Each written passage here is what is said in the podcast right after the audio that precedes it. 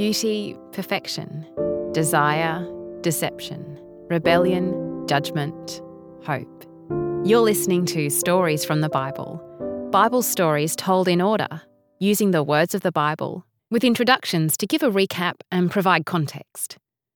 At the end of each story, you might want to pause and take a moment to reflect on what you noticed in the story, things you liked or didn't like, something the story showed you about God or about people. Don't worry if not everything makes sense. Keep listening to each episode and sit with the journey. I'm stoked to have you on the ride. Today is story four. Let's recap what we've heard so far and also cover a bit of the context that we'll need to understand the next Bible story. Because today's story skips forward over 400 years, and there's a bit that happens during that time, and it's helpful to know the highlights. Well, last time we met Abraham, Sarah, and Hagar. To refresh, Abraham was living in the land of Babylon, the country we now know as Iraq, when God spoke to him and told him to leave his country, his people, and his father's household and go to the land that God would show him. God promised to give him many descendants, land, and that he and his name would be blessed. God promised that eventually all the nations on the earth would be blessed through Abraham's descendants. Well, Abraham trusted God's promises he packed up everything and moved to the land of Canaan. But there appeared to be a snag with the plan. Abraham's wife Sarah wasn't able to have children, even after they'd lived in the land of Canaan for 10 years, waiting, waiting. There was still no baby. So, where was this great nation of descendants going to come from? Sarah decided to take matters into her own hands and had the idea of giving her servant Hagar to sleep with Abraham, which he agreed to, and Hagar indeed became pregnant. But unfortunately, things turned sour, and once Hagar realised she was having a baby, mm, she despised Sarah. This made Sarah miserable. She blamed Abraham, Abraham told her to do what she wanted to, to Hagar. Sarah mistreated Hagar. Hagar ran away. Hagar met an angel. The angel told her to go back and that her kid would also be blessed. And that's where we ended.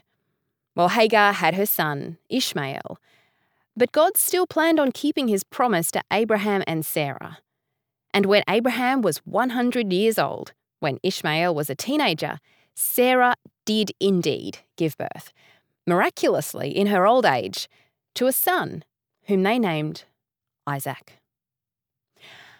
Isaac grew, married, and had sons. One of his sons, Jacob, who also became known by the name Israel, had 12 sons. One of those sons, Joseph, he was sold by the rest of his brothers into slavery in Egypt. They did that because of jealousy. Once in Egypt, Joseph consistently gained the trust of his masters, and despite being wrongly thrown into jail at one point, he rose to a position of power and influence in Egypt, so that when a great famine hit the entire region, including Canaan, where his father and brothers still lived, Joseph was the manager of Pharaoh's grain stores. To avoid starvation, Joseph's brothers travelled to Egypt to buy grain. Of course, the brothers didn't recognise Joseph, although he realised who they were straight away. Eventually, Joseph revealed himself to them and showed them that he had forgiven them. He invited his brothers, plus their father Israel, and all their families, to move to Egypt, where he would be able to look after them. So, the descendants of Abraham, there were 70 of them by this point, packed up and moved to Egypt. Eventually, Joseph and all of his generation died. But the descendants of Israel, or the Israelites as they became known, multiplied and multiplied for 400 years. A new king, or Pharaoh, came to power in Egypt who feared the large number of Israelites, and he decided to force them to become his slaves. But the more he harshly oppressed them, the more they grew in number.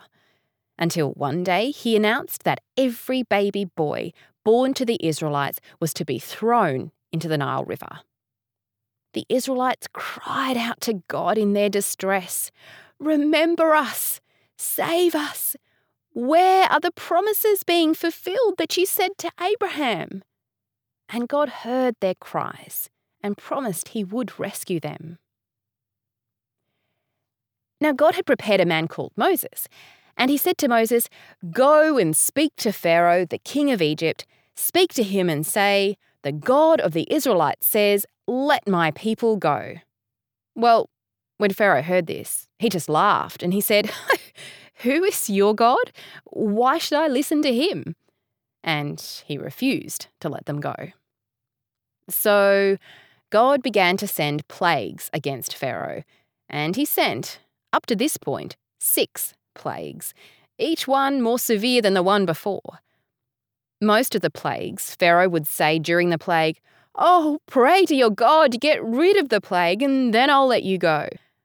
But the minute the plague was finished, he would change his mind. Well, today's story from the Bible is about the seventh plague.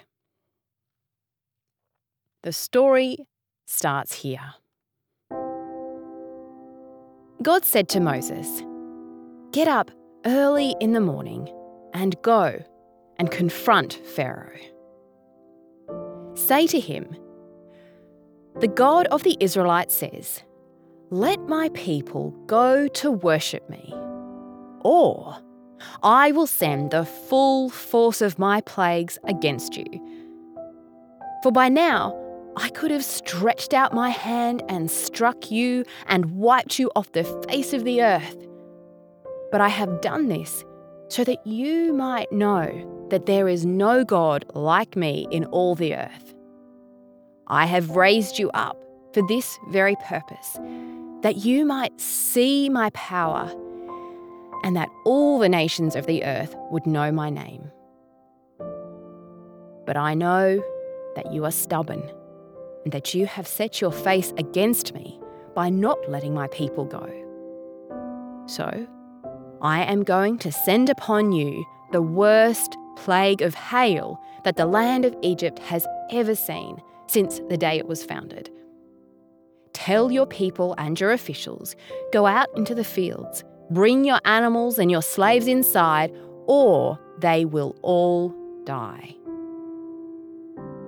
Now, some of Pharaoh's officials did fear God, and they brought in their slaves and animals from the fields very quickly.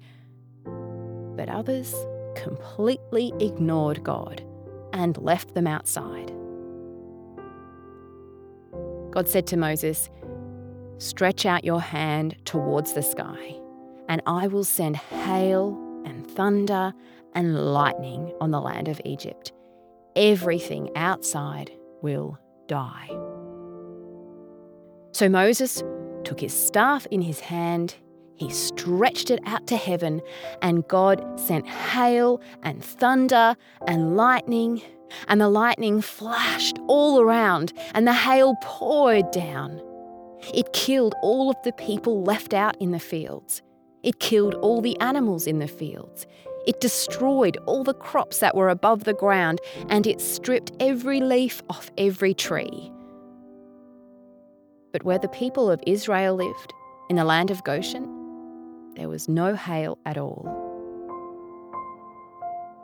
So Pharaoh summoned Moses and said, I have sinned against the Lord.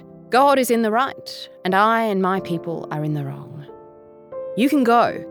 You do not need to stay here. The story ends there.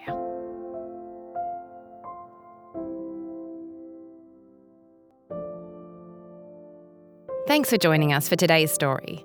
You can read the story for yourself in the book of Exodus, chapter 9. Does Pharaoh really let God's people go this time? Stay tuned to find out. You've been listening to Stories from the Bible. I'm Jen, and I look forward to sharing more stories with you